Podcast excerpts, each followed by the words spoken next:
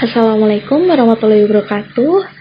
Halo kolega semuanya, kenalin aku Afina Vila Silvalawa, biasa dipanggil Vina dari PSKB 2020.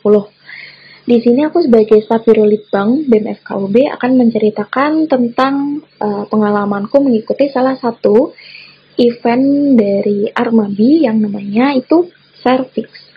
Jadi Servix ini tuh dilaksanain di hari Minggu 14 November 2021. Nah, tujuan diadain Servix ini tuh buat apa sih? Jadi, Servix ini tuh event gede yang diadain Armapi dengan tujuan untuk membahas topik-topik yang berkaitan dengan ilmu kebidanan. Ya, yang menarik itu Servix ini membawakan topik-topik yang up to date alias update banget. Terus juga uniknya, event Servix ini tuh dibuka untuk umum juga. Jadi nggak cuma FKB aja yang bisa ikut, orang luar pun bisa. Walaupun di tahun ini cuma virtual, tapi materi yang dibawa ini tuh tetap bisa tersampaikan dengan baik. Aku pribadi selama mengikuti service ini seneng banget karena dapat banyak banget ilmu.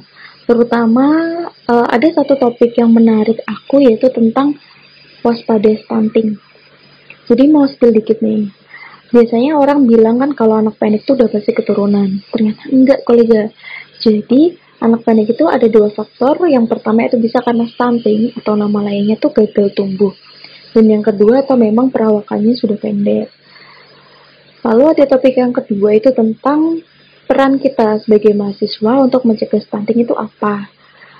Nah, dua topik itu keren-keren banget nggak sih? Udah, makanya yuk buat kolega-kolega semuanya jangan sampai ketinggalan event Cervix punya yang Armabi ini ya.